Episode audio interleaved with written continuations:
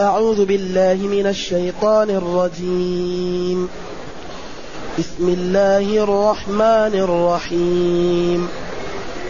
وإذ قلتم يا موسى لن نؤمن لك حتى نرى الله جهرة فأخذتكم الصاعقة وأنتم تنظرون. ثم بعثناكم من بعد موتكم لعلكم تشكرون. وظللنا عليكم الغمام وأنزلنا عليكم المن والسلوى. كلوا من طيبات ما رزقناكم وما ظلمونا ولكن كانوا أنفسهم يظلمون وإذ قلنا ادخلوا هذه القرية فكلوا منها حيث شئتم رغدا وادخلوا الباب سجدا وقولوا وادخلوا الباب سجدا وقولوا حطة نغفر لكم خطاياكم وسنزيد المحسنين. فبدل الذين ظلموا قولا غير الذي قيل لهم فأنزلنا على الذين ظلموا فأنزلنا على الذين ظلموا رجزا من السماء بما كانوا يفسقون. الحمد لله الذي أنزل إلينا أشمل كتاب وأرسل إلينا أفضل الرسل وجعلنا خير أمة أخرجت للناس. فله الحمد وله الشكر على هذه النعم العظيمة والآلاء الجسيمة والصلاة والسلام على خير خلق الله. وعلى آله وأصحابه ومن اهتدى بهداه. أما بعد فإن الله تعالى يبين في هذه الآيات معائب اليهود وما يقابلون به النعم التي يغدق عليهم بها ربهم. ولذلك أغلب هذه الآيات إلى أن ينتهي الحزب القادم هي في شأن اليهود. قوله تعالى وإذ قلتم يا موسى واذكر يا نبيي وقت قول اليهود لنبيهم موسى لن نؤمن لك حتى نرى الله جهرة. وهذا تعنت يعني وصحيحا لن ليست للتأبيد وإنما هي للنفي لقوله لن نبرح عليه عاكفين حتى يرجع إلينا. وإن كان للزمخشري رأي نؤمن أي نصدق. آمنه. وآمن به. وآمن له. نعم. لن نؤمن لأجلك. حتى نعاين الله جهرة. فلهذا التعنت أخذتهم الصاعقة. الصاعقة بدايتها هو الغيبوبة ونهايتها الموت. خروج الروح من البدن. صعق إذا غاب. يعني أخذه يعني يكون في عدم فياقة كامل. ولذلك فلما أفاق تبت إليك وأنا أول المؤمنين. نعم يعني موسى. بعدين هؤلاء ماتوا فموسى طلب الله فأحياهم ثم تاب عليهم. إذا يا يهود الذين بين ظهراني النبي صلى الله عليه وسلم فإن كذبتم بمحمد صلى الله عليه وسلم وعاندتم وكتمتم صفته في كتابكم ولبستم على الناس فإن ذلك هو عمل آبائكم. فآباؤكم ربكم أغدق عليهم وهم قابلوا النعم بالكفران. وفي ذلك دليل على صدق النبي صلى الله عليه وسلم لأن تفاصيل هذه الأمور لا يعلمها إلا من كان عنده علم سابق وهو كان في مكة لا يقرأ ولا يكتب. من أين جاءه هذا؟ ولم يأتي للمدينة إلا بعد أن بعث وأصبح يأتي خبر السماء. نعم. إذا فأخذتهم الصاعقة وأنتم تنظرون. يعني وأنتم تشاهدون ذلك. يعني أخذتهم تدريجا. عياناتها. لأنه إذا أخذتهم لا يعني لا لا يفهمون لا ينظرون. لكن أخذهم يعني أسبابها وعاينوا مبادئها. حتى وصل إليهم الأمر. ثم بعثناكم يعني أحييناكم من بعد موتكم. لعلكم تشكرون. تعلمون قدرة الله ونعمه عليكم حيث أماتكم وأحياكم حتى تتوبوا وترجعوا عما كنتم عليه من من التعنت ومن الانحراف. ولذلك من أكبر النعم أن الإنسان يتنبه قبل أن يموت. لأن الإنسان إذا لم يتنبه قبل أن يموت ومات التنبه لا ينفعه. لأن الدار القادمة دار ماذا؟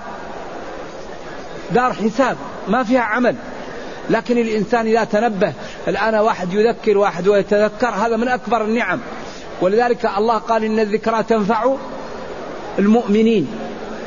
فكم من مسلم يكون غافلا فيقول له أخوه يا عبد الله اتق الله فيرجع ويتوب.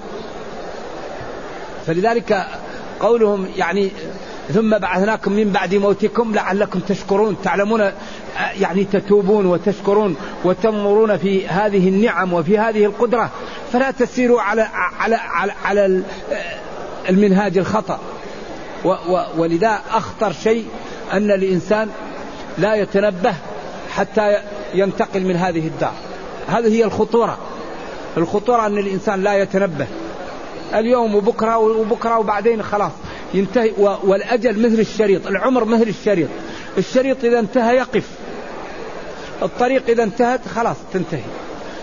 فإذا انتهى الشريط وكان الإنسان ما هو منتبه عند ذلك لذلك قال ثم بعثناكم من بعد موتكم لعلكم تشكرون. بعدين بين نعم أخرى وظللنا عليكم الغمام. في التيه. هم لما تعنتوا جلسوا أربعين سنة في التيه. يرجع يذهبون فإذا قاموا من محل من الغد يأتوه وهكذا يتوهون في محل. أربعين سنة يتيهون في الأرض. حتى لم يدخل الشام إلا أبناؤهم. أغلبهم لم ماتوا في التيه. لذلك يعني كل ما كثر علم الإنسان كل ما قوي خوفه من الله. وكل ما قل علم الإنسان كل ما قل خوفه من الله. أكثر ما يسبب الخشية هو ما لا هو العلم. إذا علم العبد أن الله لا يضيع أجر من أحسن عملا وعلم أنه لا تخفى عليه خافية وأنه لا تسقط ورقة إلا يعلمها عند ذلك خاف من الله. فتجنب المعاصي وجد في الطاعات. لكن إذا كان الإنسان يجهل يعني إذا لم يخف لا لا يتجنب المعاصي ولا ينشط في الطاعات فيكون ذلك سببا في إيش؟ في انحرافه نرجو الله السلامة والعافية. وظللنا عليكم الغمام في التيه وأنزلنا عليكم المن. المن شيء أبيض ينزل من السماء يشبه العسل.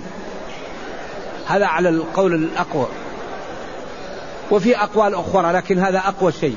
مادة صمغية تنزل عليهم يخلط معها ماء وتكون شراب مثل العسل. والسلوى طير يشبه السمانة فكان يأتيهم هذا الشيء ينزل لهم من السماء فيضعوه في الماء ويشربونه. ويأتيهم من هذا الطير ما يكفيهم. في الإسرائيليات قالوا لهم لا تدخروا فادخروا. فخنز اللحم قالوا وهذه إسرائيليات الله أعلم بها. وأنزلنا عليكم المن والسلوى وقلنا لهم كلوا. أمر للامتنان وللإباحة والإرشاد. من طيبات ما رزقناكم المن والسلوى. وما ظلمونا فيما فعلوا. من التعنت ومن المعاصي ولكن كانوا أنفسهم يظلمون. لأن الله لا يضره عصيان العاصي ولا تنفعه طاعة الطاع. وإنما الذي يعمل صالح فلنفسه ومن أساء فعليها. وما ربك بظلام للعبيد. الله جل وعلا يعني لو كان الناس على أتقى قلب رجل واحد لا يزيد ذلك في ملكه. ولو كانوا على أفجر رجل لا ينقص ذلك من ملكه. لذلك الإنسان هو الذي ينفع نفسه وهو الذي يضرها. والله تعالى خلق الناس وابتلاهم. هذه الدنيا ابتلاء. نحن الآن في دار الابتلاء. ليبلوكم أيكم أحسن عملا. ولكن لا يعذب الرب أحدا إلا بعد القيام الحجة عليه. لا بد أن تأتيه الرسل وتبين له ويفهم. ويكفر أو لا يتبع عند ذلك يدخل جهنم. ولذلك قال ألم نجعل له عينين ولسانا وشفتين وهديناه طريق الحق. قل آمنت بالله ثم استقم. وبعدين طريق الباطل. ولا تتبعوا السبل فتفرق بكم. والشيطان والدنيا والناس والمال هذه المعوقات في الطريق في السير إلى الله. الشيطان يعدكم الفقر. يقول التي هي أحسن إن الشيطان ينزغ بينهم. وأقسم أنه يضلنا. قال فبعزتك لأغوينهم أجمعين. وقال فلآتينهم من بين أيديهم ومن خلفهم وعن أيمانهم وعن شمائلهم ولا تجد أكرهم شاكرين. حتى قال الرب جل وعلا ولقد صدق عليهم إبليس ظنه فاتبعه إلا فريقا من المؤمنين. لكن الله أخبر أن المتقين ليس للشيطان عليهم سبيل. قال إن عبادي ليس لك عليهم سلطان. إنما سلطانه على الذين يتولونه والذين هم به يشركون أو مشركون. فالحقيقة هذا الدين دين قائم على قواعد ومبني على أسس راسخة. لكن لا بد من ماذا؟ لا بد من ماذا؟ من ماذا؟ من إعطائه الوقت ليفهم.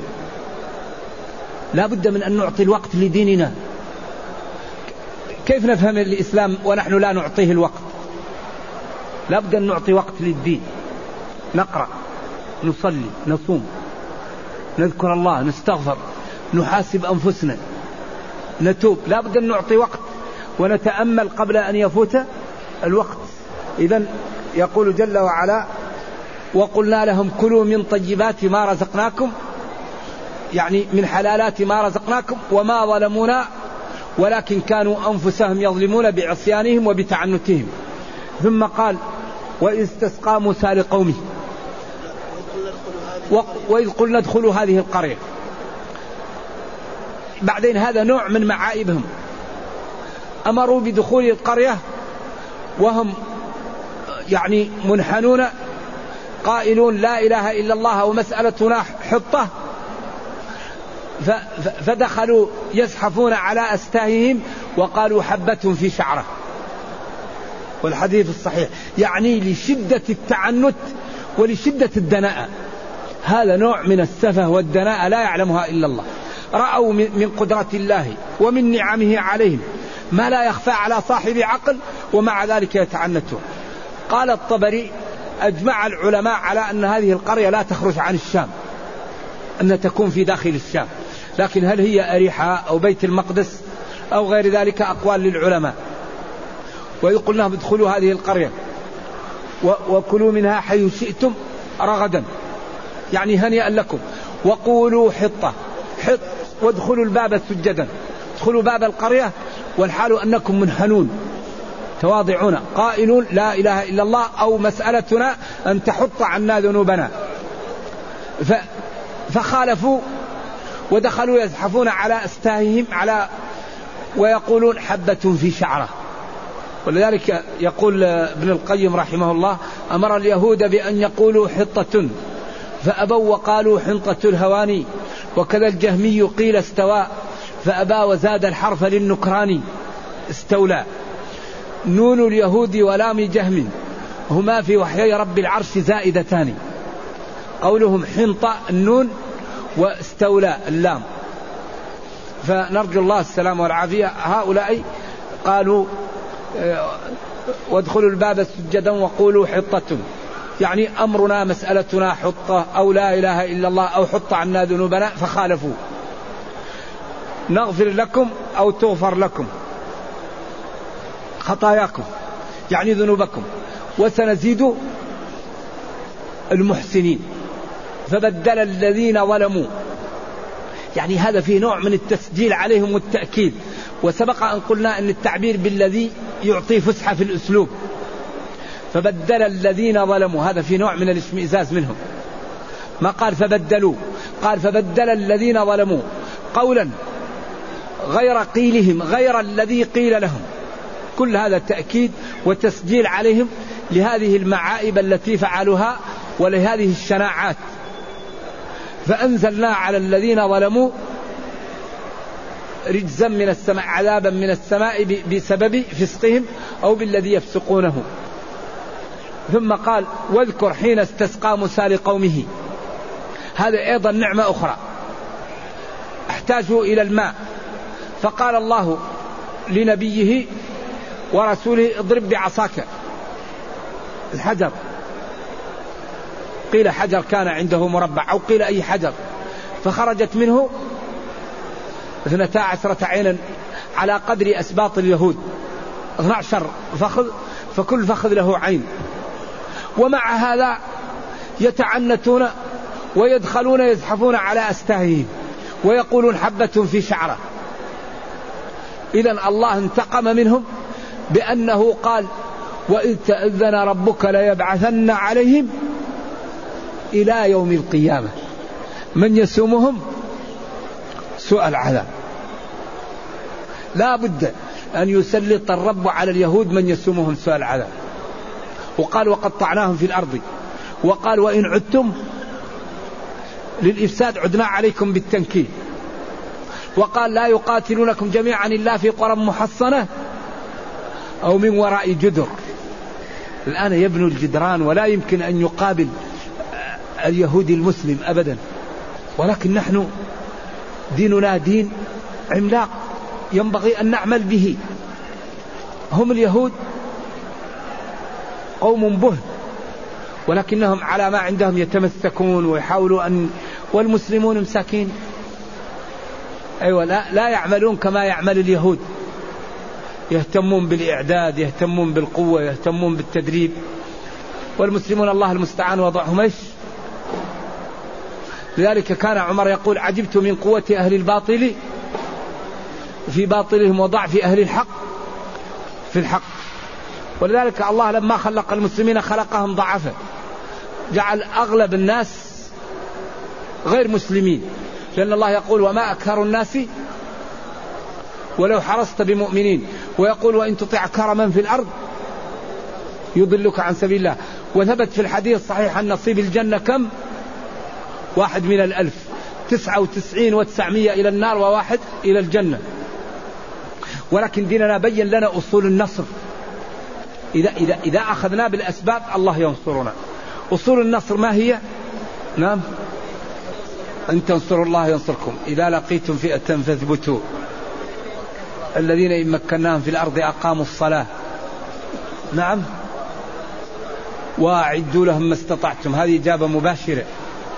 وعد الله الذين آمنوا وعملوا الصالحات ليستخلفنهم. باختصار المسلمون إذا قاموا بركنين الله ينصرهم. الركن الأول يعد الإعداد الحسي الركن المعنوي يعد الإعداد المعنوي. فإذا قاموا بالإعداد الحسي والمعنوي الله ينصرهم. الدليل وقعة الأحزاب. يوم الأحزاب. يوم الأحزاب جاءت قريش وغطفان وهوازن والأحابيش وجاءوا من فوق المدينة ومن أسفلها حتى وصف الله الموقف. وقال جاءوكم من فوقكم ومن أسفل منكم وإزاغت الأبصار وبلغت القلوب لشدة الخوف وكل أهل الأرض يقاطع المسلمين جميع أنواع المقاطعات. قاموا بالركن المادي وهو أقوى شيء حفر الخندق. وقاموا بالركن المعنوي وهو هذا ما وعدنا الله ورسوله وصدق الله ورسوله وما زادهم إلا إيمانا وتسليما. لما قاموا بالركنين الله أنزل الملائكة والرياح فبثت الملائكة في قلوب الأحزاب الرعب وجاءت الرياح ونسفت قدورهم وخيامهم. ونسفت عقال عقول جمالهم وخرجوا مدحورين وامتن الله على المسلمين وقال جل وعلا يا أيها الذين آمنوا اذكروا نعمة الله عليكم إذ جاءتكم جنود فأرسلنا عليهم ريحا وجنودا لم ترها إذا اللي ينصر بالرياح وبالملائكة ينبغي أن تكون العلاقة به على ما أراد على ما أمر على ما رسم. إذا نحن كل ما نحتاج إليه موجود في المصحف. بس نفتح المصحف ونطبق. تبيانا لكل شيء. أي شيء نحتاجه موجود في كتابنا.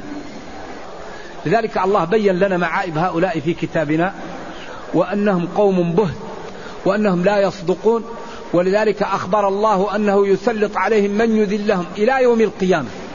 لذلك هنا يقول فانفجرت منه اثنتا عشرة عينا. وهذا من أكبر النعم. قد علم كل أناس مشربهم وقلنا لهم كلوا واشربوا من رزق الله. ولا تعثوا في الأرض مفسدين حال مؤكدة. نرجو الله جل وعلا أن لا يجعلنا من المفسدين وأن يجعلنا وإياكم من المتقين إنه خير مسؤول والقادر على ذلك. وصلى الله وسلم وبارك على نبينا محمد وعلى آله وصحبه. والسلام عليكم ورحمة الله وبركاته.